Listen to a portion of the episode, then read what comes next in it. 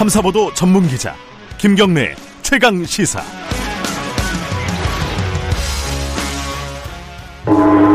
최강 시사 정치 사이다.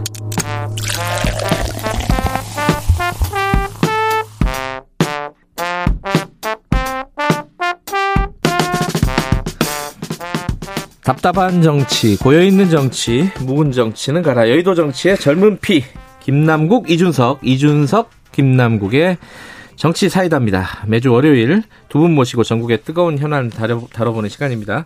두 분 나와 계십니다. 더불어민주당 김남국 의원님, 안녕하세요. 네, 안녕하세요. 일하는 국회의원, 그리고, 어, 이번에 경기도에서 특종을 줬는데요. 예산, 안산 저희 지역구 예산을 많이 챙겨왔다고 칭찬받은 국회의원입니다. 갑자기 또. 예, 주말에 아니 시장을 나갔는데 예. 이게 소문이 금방 퍼지더라고요. 어. 초선인데 지역구 예산을 그렇게 잘 챙겨왔다라고 하면서 역대급으로 아. 많이 챙겨왔거든요. 그래요? 네. 그 지역구 예선에 그 김남국 의원의 입김이 들어갈 리는 없잖아요, 지금. 아, 이게 의원 그 시에서 특조금을 올릴 때 누가 이것을 건의했는지 이렇게 건의자 이름이 다 올라가거든요. 아. 그래 가지고 경기도에서 이 보낼 예산을 보낼 때 누가 건의하신 그러니까 김남국 의원님이 건의하신 음. 무슨 무슨 사업의 예산이 이렇게 배정되었습니다라고 문자가 오더라고요 공식으로. 알겠습니다. 예, 그래서 자, 칭찬받았습니다. 예, 자랑 한번 하신 거고. 그다음에 국민의힘 이준석 전 최고위원님 나와 계십니다. 예, 안녕하세요. 안녕하십니까. 예. 예. 태릉 개발에 계속 반대하고 있습니다. 뭐 자랑할 거 없으세요? 자랑이요? 아, 저 현역이 아닌데 뭘 자랑하겠어요. 알겠습니다. 김경래 최강시선 유튜브 라이브가 열려, 열려 있고요. 짧은 문자 50원, 긴 문자 100원, 샵 9730으로 문자 보내주시면 저희들이 반영하겠습니다. 오늘 어, 뭐 어쩔 수 없이 이 얘기가 주가 될 수밖에 없을 것 같- 같습니다. 이제 우리 국민이 북한 해역에서 어, 피격 사망한 사건. 어, 그거부터 얘기해보죠. 김정은 위원장의 사과문이 통지문 형태로 이제 왔어요, 우리한테. 음. 왔는데, 그걸 어떻게 평가할 것이냐. 뭐, 한쪽에서는 좀 이례적이고, 지금까지 이랬던 적은 없긴 하니까요. 또, 긍정적으로 평가할 대목들이 있다라고 하는 거고, 한쪽에서는 사람이 죽었는데 무슨 사과 한, 한마디 한 거 가지고 뭘 그렇게 다들 뭐 감동하는 분위기냐 뭐 이런 얘기도 있고 양쪽 얘기를 먼저 좀 듣고 시작을 해보죠. 우리 이준석 최고위원부터 먼저 말씀해 주시죠. 북한이 원래 보통 사고를 치고 나가지고 적반하장으로 자기들 잘했다 하는 경우도 있고, 예. 예를 들어 뭐, 그 다음에 뭐, 그게 아니면은 무시로 일관하는 경우도 있고, 네. 사과하려도 안 하는 경우도 있고, 네. 근데 이례적으로 이번에 거짓말을 보내왔습니다. 이례적으로 예. 어떤 부분이 거짓말? 다 거짓말이죠. 음. 생각해 보세요. 북한이 거동 수상자라고 해가지고 이제 사실 사격을 한 거 아닙니까? 네. 근데 하고 나가지고 50m 거리라고 하는데 50m 거리에 사격을 한 다음에 거동 수상자의 신원을 확인하기 위한 노력을 하지 않았다. 음. 그래서 시신을 찾을 수 없었다. 우리는 소각 안 했다. 근데 갔더니만 부유물이 있어서 부유물만 태웠다. 음. 이거 뻥이죠, 이거. 음. 예. 이런 식으로 인정할 것 같으면 대한민국에서 예를 들어 고유정 씨 사건 같은 경우에는 고유정 씨 말 믿고 갈 것 같으면은 그분은 무죄죠. 음. 예. 나는 모른다 이런 거 아닙니까, 고유정 씨도. 일단 북한이 얘기한 경위는 믿을 수가 없다. 그리고 일단, 김정은이 절차와 규정을 손보겠다고 했는데 네. 도대체 그쪽 군대는 어떤 절차와 규정을 가지고 있길래 처음 발견해서는 안 쏘고 6시간 뒤에 정장이 독자적인 판단으로 갑자기 이걸 쏩니까? 예. 음. 예. 그러니까 저는 이거는 말이 안 되고. 분명히 예. 상급 기관이나 상급 부대에 보고 절차가 있었을 것이고 네. 그 6시간 사이에 어떤 승인 절차 또는 어떤 지시 절차를 통해 가지고 우리 국민에게 대한민국 국민을 밝힌 사람에게 이제 사격을 한 것일 텐데 네. 이걸 무슨 뭐 북한 측 해명이랍시고 나오는 거를 지금 받아들여 가지고 이게 무슨 뭐 이례적이다 이례적인 거짓말 해줘서 고맙다고 하는 겁니까 이게 지금 음. 어쨌든 어 사실관계를 밝힌 부분은 다 지금 믿을 수가 없다는 게 이제 이준석 위원의 얘기고요, 그죠? 아니 딱 봐도 거짓말이잖아요 이거 대한민국 음. 검사한테 이렇게 만약 가가지고 살인자가 이렇게 진술하잖아요 예. 검사가 놀고 있네 이럴 겁니다 자, 어 김남국 의원께서는 뭐 법조인이시기도 하니까 네. 네, 뭐, 이, 뭐 검사 앞에 가면 다 이게 거짓말로 이, 이 사람 당연히 믿겠어요 검사라면은 우선은 어떻게 이제 예. 사과의 형식이나 내용을 좀 들여다볼 필요는 있다라고 생각이 듭니다. 형식 예. 예, 우리가 다 인정을 하다시피 이례적으로 사과를 했다라는 네. 부분에 있어서 모두 다 동의를 하고 있는 것으로 보이고요. 네. 다만 이준석 최고가 이야기를 한 대로 사과했다라는 것만으로 충분하지는 않죠. 음흠. 그리고 어떤 사건에 있어서든지 사과가 중요한 것이 아니라 사과 이후로 사과 이후에 정말 그 사과가 진정성 있게 다가올 정도로 느끼는 네. 그러한 후속 조치 행동들이 뒤따라야 된다라고 좀 보이고요. 네. 그래서 이 사과의 의미 자체를 뭐 평가할 수는 있겠지만 네. 이것만으로 뭐 충분히 다 했다. 아니면 뭐 국민들의 분노를 가르, 가라앉힐 정도가 충분하다라고 보이진 않습니다. 네. 어, 그러나 이제 박왕자 사건과 좀 비교를 해보면요. 예. 과거에 그 박왕자 피격 사건이 있었을 때 이건 금강산 관광지에서요. 있었죠. 예. 그 우발적인 사건이었는데요. 네. 그 당시에 사과는 저 하부 조직, 그러니까 금강산 관광을 운영하는 조직이었는데 조직에서의 사과였는데 이번에는 통전 통일 선전부의 사과였고 공식 사과였고 또 공식 사과 메시지 이면에 또 김정은 국무위원장의 그 심심치 않은 뭐 미안하다라는 두 번의 표현이 담겨 있는 그런 어떤 사과가 있었기 때문에 네. 진정성은 있는 것으로 보입니다. 그러나 이제 이준석 최고가 지적한 대로 내용적인 측면에 있어서는 저도 납득이 가지 않습니다. 아 그래요? 예, 음. 왜냐면은 그 낮 시간대였잖아요. 네. 밤이었다라고 한다면 이게 어 좀 오해의 소지가 있을 수 있겠지만 음. 낮 시간대에 부유물에 떠내려오는 사람을 이게 어떤 사람인지 구분이 안 됐을까? 음. 전 충분히 가능했을 거라고 보이고요. 네. 그렇다고 한다면 그게 월북자이건 조난자이건 구조 대상으로 바라보는 게 맞는데 네. 그것을 이 뭐 사살 명령을 내려서 사살을 했다라는 것 자체가 좀 납득이 가지 않는 그런 해명으로 보이고요. 음.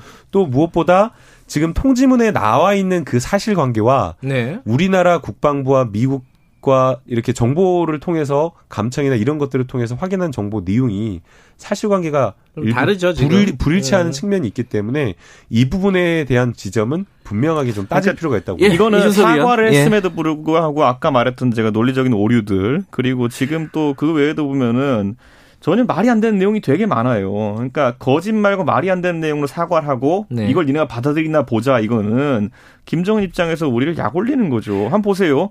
그 안에 내용을 보면 이거 제가 하는 아니라 김정은 워딩입니다. 그 6시간 동안 사람을 띄워놨는데 그 네. 사람이 도망가려고 하는 것 같아가지고 쐈다는 거 아닙니까? 네. 근데 이게 말이 되는 소리가 아닌 게 20km 가까이 표류해가지고 물 위에 둥둥 떠 있던 사람이 그래도 걔네 배인데 북한 측 배인데 배한테서 무동력선도 아니고 동력선에서 벗어나기 위해 가지고 도망가는 것한테 쐈다? 그물로 건져도 건질 수 있습니다. 근데 이게 무슨 말도 안 되는 소리입니까? 그러니까 전 이런 것들을 받아들이는 순간 우리는 국제사회의 웃음거리가 될 수밖에 없는 그런 상황이고요. 저는 이 상황에서 또 지적할 수밖에 없는 게 이건 여기까지 북한의 거짓말이고요. 네. 자, 처음에 우리가 이걸 정보를 입수했을 때 우선 국민들에게 전달하는 그런 어떤 방식이 있어가지고 시신을 화장했다 그랬어요. 예, 맨 처음에요. 근데 음. 화장 화장이라 그러면요. 네. 이거는 말 그대로 방역적 관점이 들어갈 수 있겠죠. 네. 예를 들어 뭐 예를 들어 어떻게 우발적인 사고로 사망을 했는데 북한에서 코로나를 과도하게 우려해가지고 뭐 육상에서 소각했다 이렇게 할 수도 있는 거잖아요. 근데 그게 아니라 이거는 해상 소각이래요. 음. 근데 이게 말이 되는 겁니까 지금 방역적 관점에서도?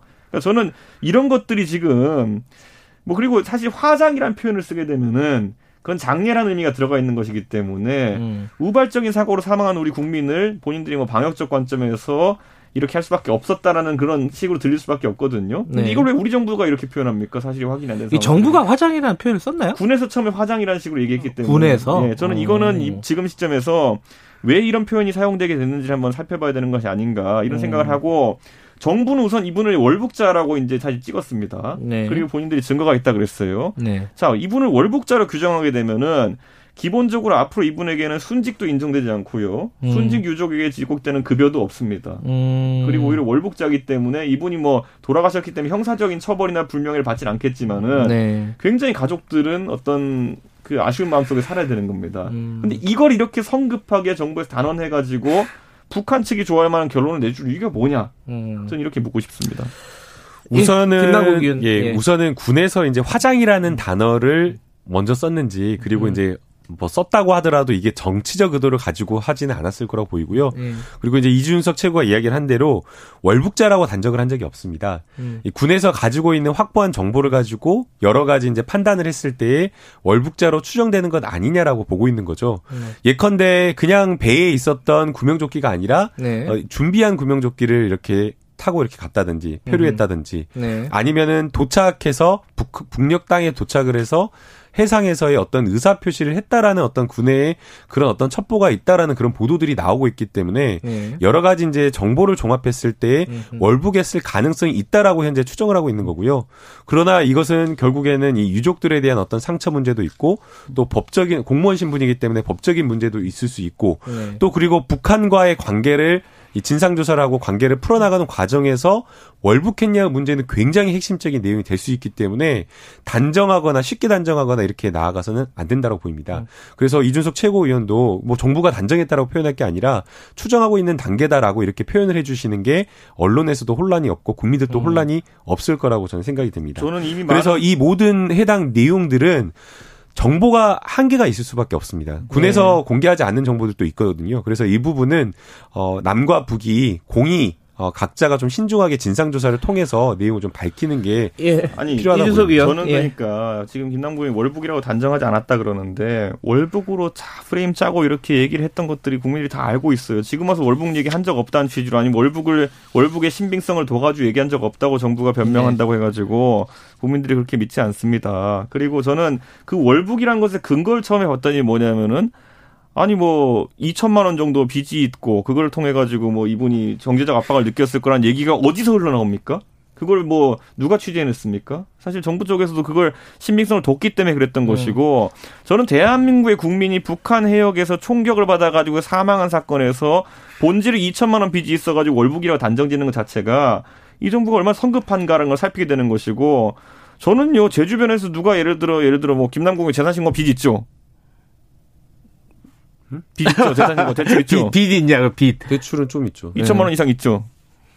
그거 좀 있죠. 뭐, 나중에 김남국 의원이 진짜 어떤 뭐 예를 들어 일이 당해도 저는 그것 때문이라고 얘기 안 할 거예요. 그 아무 상관 없어요. 대한민국에서 지금 2천만 원 빚 때문에 그렇게 할 사람 없어요. 그러니까 알겠습니다. 저는 예. 지금 요거는 짚고 넘어가야 될 것이 김남국 의원 얘기 듣고 예. 쟁점 좀그 넘길게요. 이준석 예. 최고위원이 무슨 그 월북자 프레임을 짰다 네. 이런 식의 이야기를 하면서 정치 공세하는데 이거 정말 잘못된 거예요. 음. 이준석 최고위원이 앉아서 지금 책상 위에 앉아갖고 세상 일 다 하세요?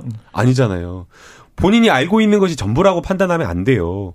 지금 굉장히 위험한 생각인데 마치 뭐 정부가 월북자인 것을 단정한 것처럼 이야기하고 월북자가 아닌데 월북자인 것으로 지금 몰아가고 있는 것처럼 이야기를 하고 있는데 예. 이건 지금 언론에 나와서 정치인으로 할 이야기가 아닙니다. 방금 전에 하신 이 말씀은 해당 내용은 지금 정부가 가지고 있는 여러 가지 정보라든가 이런 것들이 있기 때문에 좀 더 추가적인 조사와 좀 더 수사를 통해서 좀 더 밝혀질 내용들이 있는데 음. 이것을 마치 본인이 월북자 아닌데 정부가 월북자인 것처럼 하면서 막 이렇게 정치적으로 막 선동하고 하는 건 자, 맞지가 않고요.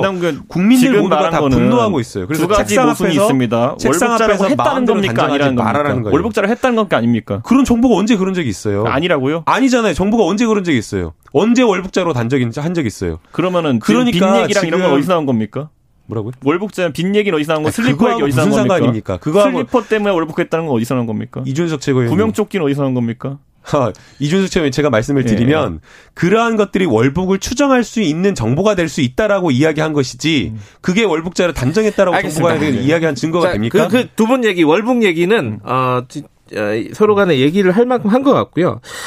지금 북한에 이제 그 사과문이 왔을 때 통지문이 왔을 때그 사과가 포함된 통지문이 왔을 때 어, 그 이후에 지금 유시민 이사장, 그 유시민 작가가 어, 김정은에 대해서 계몽군주와 같다라는 취지의 발언을 했어요. 이게 뭐 어떤 취지인지 뭐 해석이 뭐 왈가왈부가 좀 있는데 이거 어떻게 생각하시는지 이거 이준석 위원부터 얘기 좀 들어볼까요? 아니 예전에 뭐 한동훈 검사장이 평가한 것처럼 그분의 메시지라는 게 요즘 영향력이 있는 것이 아니다. 이렇게 보고 저는 왜냐하면 그게 예. 낭설이죠. 계몽군주가 말이 되는 소리입니까 지금 상황에서? 예. 저는 지금 상황에서 아까 말했던 것처럼 그 사과라고 하는 것에 여권이 자꾸 의미를 부여하는데 예. 제가 간단히 짚어드렸잖아요. 한 간단히 그냥 1, 2분 사이에도 세 가지 정도 거짓말하고 짚어낼 수 있는데 그 사과 안에 무슨 진정성이 있습니까? 사과라 하면은 본인들이 한 잘못이 뭔지를 열거하는 것부터 시작해야 되는데 예. 그게 없잖아요. 알겠습니다. 그럼 또 하나 이 어, 여기에 대해서 할 말씀 있습니까? 이 유시민 작가의 표현에 대해서. 예, 그러니까 예. 결국에는 사과의 진정성을 저희가 얼마나 짚어내느냐, 음. 이 진정성이 있는가를 판단하는 건데요. 내용적인 측면은 책임을 회피하려는 모습도 분명히 보이는 것 같긴 합니다. 네. 그러나 이것은 추후에 추가적인 어떤 진상 조사를 통해서 밝혀져야 된다고 보이고요. 네. 그러나 이 사과의 내용이나 형식이나 이런 것들을 보면 김정은 국무위원장이 직접 미안하다라는 위로한다라는 큰 위로를 전한다라는 그런 표현을 써가면서 미안하다라는 표현을 이례적으로 썼고 음. 또 이것만 있었던 것이 아니라 어 그 전에 오갔던 친서 내용을 보게 되면 남에서 어, 문재인 대통령이 썼던 친서 내용 그리고 또 돌아왔던 그 친서 내용을 보게 되면 굉장히 남북 간의 그 신뢰가 느껴지고 있는 그런 상황이라고 생각이 됩니다. 그렇기 때문에 어떤 그런 신뢰 광국 속에서 나와 있던 여러 정치적 메시지 그리고 사과의 내용이나 이런 것들을 보면 이건 조금 진정성은 있다라고 보는 게 맞고요.